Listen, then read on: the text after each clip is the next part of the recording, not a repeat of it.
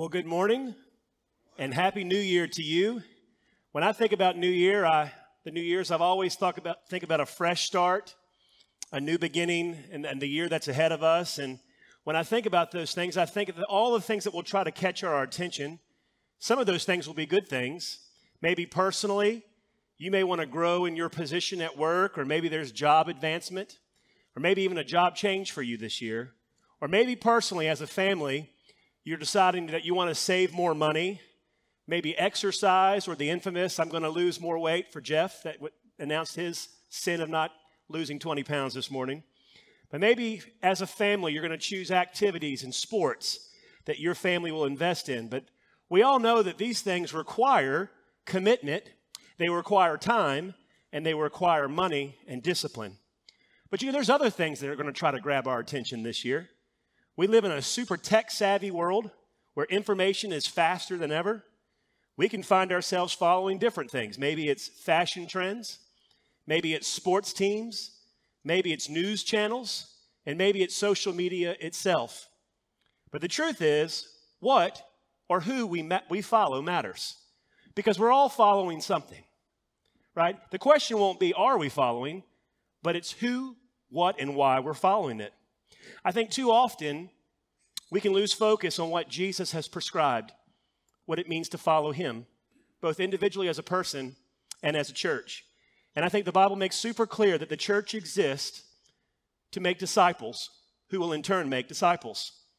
And so this morning, I want to I want us to look at the basic foundational call of what it means to be a disciple who is following Jesus, who's being changed by Jesus, and is committed to the mission of Jesus. So if you open your Bibles to Mark chapter 1, we'll start in verse 16 through 20. And as you're going there, we're going to see how Jesus defines following him. And know that the book of Mark has actually been known to be a discipleship manual, which presents Jesus' universal call of what it means to follow him, meaning what's a disciple and how do we make them. And the other option is, is also is evangelism, which was Jesus' priority to proclaim the gospel, calling sinful men and women like you and I to turn from our sin and selves and believe and trust in Him for salvation. This was the message that Jesus came with, and that we can be forgiven and reconciled to God. And so this morning, we'll see some truths of Jesus calling the original disciples and what it meant for them to follow Him. And then we're going to apply those truths to us this morning for the remainder of our time that what a disciple for us looks like according to Jesus and how he plans to build his church through sinful men and women like you and I. So let's look at Mark, starting at verse 16 and reading. It says, Passing along the Sea of Galilee, he saw Simon and Andrew, the brother of Simon, casting the net into the sea, for they were fishermen. And Jesus said to them, Follow me, and I will make you become fishers of men. And immediately they left their nets and they followed him. And going a little farther, he saw James, the son of Zebedee, and John, his brother, who were in the boat mending the nets. And immediately he called them. And they left their father Zebedee in the boat with the hired servants, and they followed him. Now here's Jesus. He's walking on the sea of, by the Sea of Galilee. He sees Simon, who is also known as Peter, with his brother Andrew. They're casting nets into the sea because they're fishermen. Now we know in John chapter 1 that Jesus already knew these brothers, right? Andrew was actually a disciple of John the Baptist at one time. And if we remember, John the Baptist was pointing to Jesus as the Messiah. So Andrew goes, we know the story. Andrew goes to get Peter. They spend the day with Jesus, right? And here in Mark, he picks up where Jesus is tracking back to find these brothers casting their nets into the sea. Now, what I want us to know, this is not like what you see on Saturday mornings like the, the show Bassmasters on ESPN. You know what I'm talking about, where these guys go around in their boats and they're trying to see how many fish they can catch to see who can win. Now, this is a, this is a commercial business. This is a busy fishing place where the fish would be sold all over the Mediterranean world. And look what Jesus says to them in verse 17. He says, Follow me, and I will make you become fishers of men. These brothers who had shown interest before, now they're going to follow Jesus. What's unusual about this is this is a command from Jesus, right? Typically, rabbis or teachers did not do this. And even the people of Israel, they knew that the prophets of old, they never told people to follow them. They would always say, follow God, obey God, and follow his law. And here Jesus says to them, No, you follow me. And we got to know this is not just a command, but it's not a casual call either. Jesus is saying to these brothers, Listen, I'm calling you to absolutely abandon everything for me, right? To turn from your sin, to turn from yourself and follow me, and come be with me. Drop your way of life and follow me. I'll change you to be like me. I'll show you how to fish for men. And this is how the, the kingdom of God would advance. But Jesus demanded everything of them, right? These brothers had an encounter with God in the flesh, church. The Savior, the King, the Messiah. And look what happens in verse 18. And immediately they left their nets and they followed him. Now, listen, if you know anything about these guys, especially Peter, they're no pushover. They're not pushovers, right? You remember Peter in chapter 8 of Mark? He's confessing Jesus as the Christ. And then in a few verses later, he's rebuking Jesus when Jesus foretells of his death and resurrection. And then Jesus is going to rebuke Peter back by saying, Get behind me, Satan. How would you like that said to you? All in one sitting, right? All in a few verses. But this same Peter will also deny Jesus. But he'll also be restored to Jesus later. But now, he's going to drop everything along with Andrew, his brother, and they follow Jesus. And these are going to be his first disciples. And now, walking with him, watch what he does. He, he shows, Jesus shows him how he'll call another set of brothers. Verse 19. And going a little farther, he saw James, the son of Zebedee, and John, his brother, who were in their boat mending their nets. Now, these guys aren't pushovers either. Do you know, do you remember what John and James were called, what their nicknames were? Sons of Thunder. How would you like to have that name on your title? The Sons of Thunder. These same guys were got so angry with the Samaritans at one time, they asked Jesus if they could call down fire to kill them. You remember? Or another time, they had to ask their mom to get their mom to ask Jesus if one could be on their left and one to be on his right in his kingdom, right? this is who Jesus is calling to follow him. Not exactly the spiritually elite, huh? But, anyways, James and John, fishermen, they're in partnership with their dad, and they're in partnership along with Peter and Andrew. We know that from Luke, Luke chapter 5. So, same business, they're working, they're mending their nets so they can go fish again. And watch what happens in verse 20. It says, And immediately he called them, and they left their father Zebedee in the boat with the hired servants, and they followed him. Now, can you imagine that if you were their father? You're working. Here comes Jesus. I can imagine them him being a little bit upset, wouldn't you, while you're working on the business that day? But Jesus calls these men leave your business, your hired servants, your family, your priorities, your plans, your sins, and their very selves and says, Come and follow me. This is amazing obedience. Even in Mark 2, Jesus calls Matthew the tax collector, whom, by the way, fishermen did not like tax collectors. He's sitting at his booth working, and Jesus says, Follow me. And he gets up and follows Jesus. It's the same call with the original 12, right? It's amazing, it's sudden, it's drop everything, instantaneous obedience. All these brothers coming from different backgrounds, coming from, coming from different stages of life. Some of them are married, some of them are not married, but those things did not unify them. What unified them was Jesus and his mission. It was Jesus and his mission. And he called them to abide in him, in his love, and in return, he said, I will transform you to bear fruit, to have a love for God, and to have a love for people, to make disciples so that God is glorified. And even Jesus modeled this for them, right, of making disciples. Even in John 17, Jesus is praying to the Father and he says, Father, I've glorified you on the earth, having accomplished all the work that you gave me to do. This is before his death and resurrection. He says, Father, I've glorified you by making disciples who are going to make disciples. And that's how the Lord did it. He set an example, He gave it to them and to us as a command, and He says, Follow me, and I'll teach you. And so, what I want to do this morning is look at verse 17 a little closer, which I believe Jesus gives us individually as a church a pattern of what it means to follow Jesus, defining what a disciple looks like and what they do. Now, this was the call for the original disciples. It's the same call that Jesus had for you when he saved you. Know that this call was not for the elite, It's not for the gifted, it's not for the professionals, but every disciple that follows Jesus. Verse 17 says, Follow me, and I will make you become fishers of men. And so, as a church this year, can we just de- de- define what a disciple is?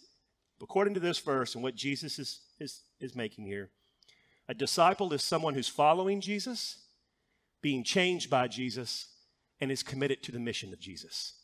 So, what does it mean to follow Jesus? First, disciples of Jesus, they marvel at his grace. They marvel at his grace. These men were ordinary, common, not always respected. Sometimes they were arrogant, not the most spiritually qualified for the task. Sometimes they were narrow minded. They were not the religious elite, not the hot, most highly educated, but they were laborers. They were political zealots, a dishonest tax collector, and small town nobodies, and they were sinful and broken. And that's who Jesus chose to turn the world upside down. Sounds sort of harsh, doesn't it? But not until we realize that they're a picture of you and me in this room today. If you're a follower of Jesus today, it's because he called you. And he initiated the relationship with you, not because of anything good in you or I. I love Ephesians 2 8 and 9. It says, For by grace you have been saved through faith, and this is not your own doing, but it's the gift of God, not a result of works, so that no one may boast. And like them, Jesus knows our thoughts, He knows our hearts, He knows the words that come out of our mouth, He knows what we do, and yet He called us. He sees everything about you and I, and He invites us to follow Him. You saw your need, you saw your brokenness, you repented, and you turned from your sin and you trusted in Him. And in return, He saved you from your sin and yourself and gave you His Spirit, and He changed you completely. It kind of reminds me of an illustration that I heard a pastor say once. Let's just pretend this morning that I was 15 minutes late uh, coming to church, and the story that I gave you was that on my way to church this morning, I'm driving down the highway and a nail goes into my tire. And so I pull off the side of the highway to get out to change my tire. And so, in the process of trying to take the tire off and put the spare on, I accidentally stepped out into the middle of the road and got hit by a Mack truck. Right? I get hit by a Mack truck. I get up after getting hit by the Mack truck, right? I go back to my car and, and then I take the spare and I put it back on the car and I try to hustle here as fast as I can to be here. Now, if I came here and I told you that story, you would think one of two things, right? Either this guy is super deceived or he's a liar, right? Because we all know if you get hit by a Mack truck on the highway, you're not going to look the same. and you may not get up. you're not going to look the same. That's what it means when Jesus enters into your life. When you come to Jesus in faith, He reaches down into your heart, He saves you from the clutches of sin and self. You and I are going to look different by the power and work of the Spirit. And that's why it's impossible for us to confess or profess to be followers of Jesus and look and act like the rest of the world. It's super impossible. If you're a follower of this of this of Jesus this morning, be in awe that Jesus rescued you. Do what I do each and every morning. I, re, I, I remember where I was, where Jesus has brought me from, where I would be without him, and I preach the gospel to myself daily. I dig the gospel deep into my heart and reminding me of the pit of sin that I was in, but that we can be made pure in Christ, right? Remember his grace and how he saved you. That's what a follower of Jesus does. They marvel at his grace. But the second thing a follower of Jesus does is they count the cost right? These men, they left their jobs, their family, their money, their sins, their sinful relationships, their egos, their self centeredness, their priorities, their plans, and their comforts to follow Jesus. Listen, it was a call of grace, but it came with a great cost, right? It's the same call that Jesus gives us. He would tell them that they would need to forsake their possessions, their comforts, their personal security, and their, and their personal relationships. Jesus says in Luke 14, anyone who does not renounce all that he has cannot be my disciple. So hear me. I'm not saying that Jesus is telling us that you need to go and sell everything to follow him, but he might. But he does, for all of us, call to us to hold on to the things of this world loosely and to hold tight to him and his mission, which means that everything is under his lordship in our life, right? Our work, our family, our marriage, our possessions, our time, our thought life, our speech, your life. Jesus basically comes and said, says, You sign at the bottom and I'll fill in the details for you, right? He calls us to love him above everything else in the world, and he must be first. And so he not only calls them and us to forsake possessions, comforts, security, and relationships, but he also says to forsake ourselves, our own lives. Mark 8:34 says this. Jesus says, "If anyone comes after me, let him deny himself, take up his cross, and follow me." Meaning, lay down your desires for Jesus. He's going to be first. That means that Jesus is the center of our life. A life planned is a life planned that's centered on Him. That means our priorities are going to be set by Jesus. It's a wholehearted lifestyle, right? To casually follow Jesus in moderation is not a committed Christian or a committed follower of Christ. That's not what Jesus had in mind. Jesus' message over and over is in, in a world where everything revolves around promoting ourselves, entertaining ourselves, comforting ourselves, taking care of yourself, Jesus calls us to deny yourself. To deny yourself. He isn't just part of our lives, Jesus is our life. And we forsake ourselves and we say no to sin, right? We revolve our lives around Jesus and what he has done for him, for us to please him, right? And we gladly submit to him for this reason. There is no one else that counted the cost greater than Jesus Christ for you. No one counted the cost. So Jesus laid down his life for you. We gladly lay down our lives for Jesus, for he counted the cost.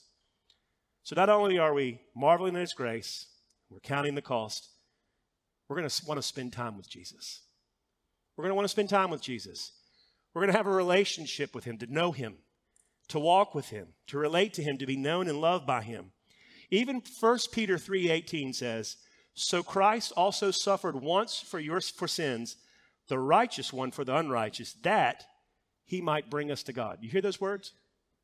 That he might bring us to God. The very purpose that you and I were saved is that so that you and I could be brought near to God, to be with God, right? So, meaning I get to spend time with Jesus, right? Jesus died on the cross for us so that you and I could be with God. And it begs the question for me and for all of us is why would we neglect the very thing that Jesus has provided? Hmm. Why would we neglect it? To abide in Him, to have a relationship with Him, to learn, know, and grow in our love for Him and for others. Followers of Jesus want to be with Him, and they'll make time to be with Him. So, not, fourthly and lastly, followers of Jesus will confess Him before others. Matthew 10 32, Jesus says this So everyone who acknowledges me before men, I will also, I will also acknowledge before my Father, is who is in heaven. Unashamedly, we'll confess Him to others as our Savior and Lord. When you remember when you came to faith in Jesus and you were baptized, remember that it was a public announcement that you were telling the church and all people that, listen, I'm with Him. My commitment is with Jesus. I'm a follower of His. And there'll be times in our lives we're going to have to stand for Him publicly and we'll be tempted to shrink back. But, church, hear me. It's impossible to believe this gospel and to know this Jesus and to be silent. A privatized faith and a resurrected Christ is impossible, especially those who understand the grace of Jesus in their life. And so that's what it means to follow him, right? We're going to marvel at his grace daily. We're going to count the cost daily. We're going to spend time with him daily, and we're going to confess him before men. And that also means following him means he's, he's first in our life, and we fully give our lives because we belong to him. And it's all by grace, right? None of us have earned it. We don't, we don't do this out of earning an acceptance with Jesus, but in response to the grace that we've received. And when we do this, in return, Jesus promises to do the second part of the definition of what a disciple is that he'll change you to be like him. Because when we follow Jesus and abide in him, the Holy Spirit's going to produce fruit in our lives. When we receive Christ in, by faith, the Spirit comes inside of us, begins to work a transforming power in us into the likeness of Jesus. And he starts from the inside out. He'll change our hearts and we'll produce fruit. And many of you know the longer you've been walking with Jesus, the more you're transformed by the Spirit, the more and more we're going to look like him. Romans 8:29 says, he st- uh, Paul writes, he states that we will be transformed and conformed into the image to his image in all things. So what are those all things? First, if we're going to if we're to be changed by Christ, that means we're going to put on his character. We're going to have his character. You remember the, the famous passage from Galatians 5 talking about describing the fruit of the Spirit that's produced in the life of a believer when they're abiding in Christ? It was Jesus himself who produced this fruit perfectly, and he called us to love a love from self to others, a love for God and others, because we've been loved by him. It was a call of joy to find our joy in him and not our circumstances, just as he took great delight in the Father. It was a call of peace. Jesus, who is our peace, defeated our greatest enemy, and in him we find rest. It was a call of patience. We endure as Jesus endured, and we're patient with one another as Jesus was patient with you. It was a call of kindness, as he has shown kindness to us. And then there's goodness, there's faithfulness, gentleness, and self control. These are all evidences of a heart that's being changed by Christ and our character. But other things besides our character, it's our conduct and our priorities. A follower of Jesus, as was mentioned earlier, that we've been saved to produce good works that glorify God and demonstrate his love to the world. Philippians 1:11 says that we will live a life that lives righteously and serves God faithfully. So not only will you have a love for God and others, but you'll choose things like integrity. We'll choose things like honesty. We'll lead with compassion because Christ has had compassion on us. We'll serve with humility because no one laid down their life in humility like Jesus did for us. And we'll give generously because our God is a giver. And we'll imitate him. Even our thoughts, our words, our actions will change and we'll reflect Jesus to the people around of us. We'll even be obedient disciples, right? Be doers of the word as Jesus showed complete obedience to the Father. We'll take sin seriously and we'll put sin to death by the work of the Spirit and yield to Him, right? We'll say no to sin and yes to Jesus. But overall, when we're talking about being changed by Jesus, we're going to do the things that He does. We're going to live the way He lived. We're going to walk the way He walked. And we're going to love the way He loved. But it requires a heart change. That God will produce fruit in our lives that will bring Him glory to a watching world. It kind of reminds me of my love for barbecue. If you know me well enough, that I have a great love for barbecue. And uh, everyone knows the best time to eat barbecue or eat off the butt is when it's on the smoker, right? Because that's when it's got the most juice, right? It's the, it's the tastiest, it doesn't dry out, and so you can start picking pieces off there, right? And so there's nothing like, for me at least, I love being near it. I love the smell of it, and I obviously love to taste it, right? But when I go back into the house, the first thing the girls will tell me, they'll look at me and say, Ew, you smell like barbecue smoke. It's just all over you, right? It's all over you. And the question becomes, why? It's because I've been around it and I love it, right? I have a great love for it.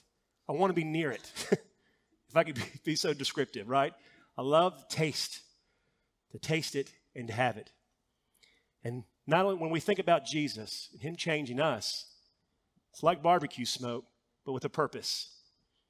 2 Corinthians 2:15 says this, "We are the aroma of Christ to God among those who are perishing." When we're changed by Jesus, we're going to start to smell and we're going to act like him, right? We'll love people the way he loved. The Spirit makes us relational people with eternal with an eternal perspective using relationships to lead a broken world to Jesus. Can you imagine a better picture than being the kind of person who shows others what Jesus is like with your life? And when we do, we'll want to commit to the mission of Jesus, which is the third part of the definition being committed to the mission of fishing for men. Matthew 28 18 through 20 says, All authority in heaven and on earth has been given to me. Go therefore and make disciples of all nations, baptizing them in the name of the Father and of the Son and of the Holy Spirit, teaching them to observe all that I have commanded you. And behold, I'm with you always, even to the end of the age. I think too often we equate being a disciple or a follower of Jesus just the following part in being changed a little. I think it's too often uh, we're not becoming, we're not, we have to understand that we're not becoming Christ like unless we're reaching the lost and making disciples who make disciples. This is what it means to bear fruit, right? It's a distinguishing mark of those who do the Father's will when we abide in Him. And so I don't want us this morning to miss the last part of the definition, right? We're not becoming mature disciples unless we're committed to His mission, meaning we're going to re- reproduce the life of Christ first in us and then in others. This is the command from our Lord, and it's the heartbeat of all we're called to do and be, especially as we go to the nations and also as we live here. And let me remind us again it's not for the gifted, not for the elite, not for the professionals, and not even for the extroverted, right? God calls us to reach the lost. You remember the grace of Jesus in your life, as we talked about earlier? How he saved you from your sin? Let that propel you this morning to obey him gladly, to fish for men, right? Even Paul writes in Second Corinthians, he says that we are ambassadors of reconciliation. And what we're doing is we're inviting people to come and see, to come and know him, to be reconciled to him, to follow him, and to be changed by him, to tell them who and what we have found and experienced in Jesus. Here's the beauty of it we don't have to have all the answers, but Jesus calls us to testify to what he's done for us, right? We don't convert people. Jesus does that through the Spirit. We're just the instrument, the Spirit is the power. And the beauty of the commission is that we go in His authority and He promises to be with us, right? In reaching the lost. But He also calls us, when we're talking about being committed to the mission, we're called to build up the body within. 2 Timothy 2 2, Paul tells Timothy, Be strengthened in the grace that is in Christ Jesus, that what you have heard from me in the presence of many witnesses, entrust to faithful men and women who will be able to teach others also. In other words, you who teach, you're to teach others who will go teach others, right? To what? To follow Jesus, to be changed by Jesus, and be committed to the mission of Jesus. Even Titus 2 3 through 5, Paul tells Titus to have older women invest in younger women. This is the prescription of the Bible. But even down to you as a parent this morning, when we're talking about investing and modeling what it looks to follow Jesus, made me think of my daughter this week. And on Wednesday nights, the kids are going through this book. It's called Foundations. And basically, it's uh, it helps her cultivate uh, a habit of meeting with Jesus daily and in His Word, praying to Him, and praying for the lost. And in those times, I'm teaching her how to read her Bible and how to pray to God and how to pray for the lost.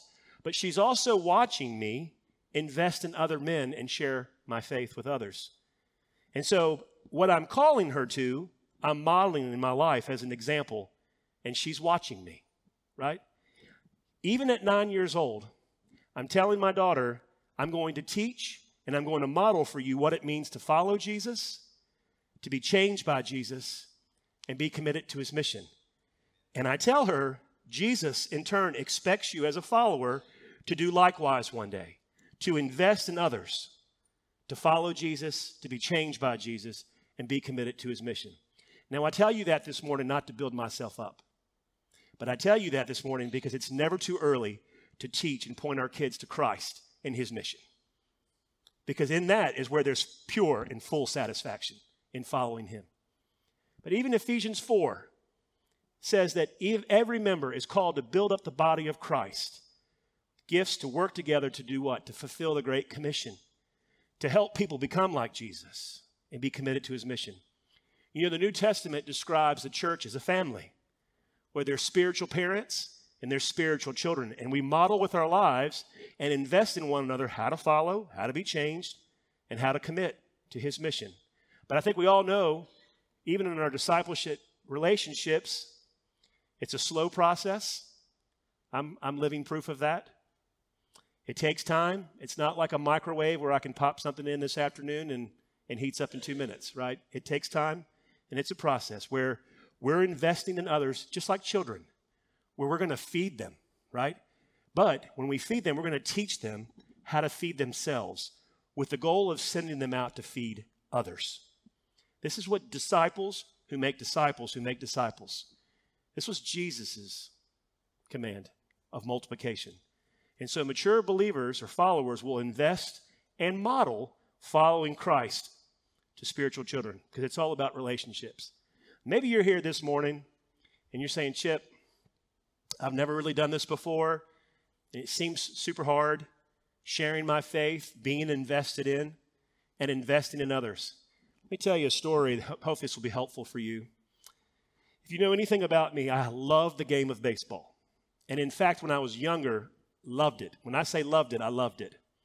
And my highlight of my life is when I got to be my, by my sophomore year in high school on the school team, I was named the MVP of the team one year.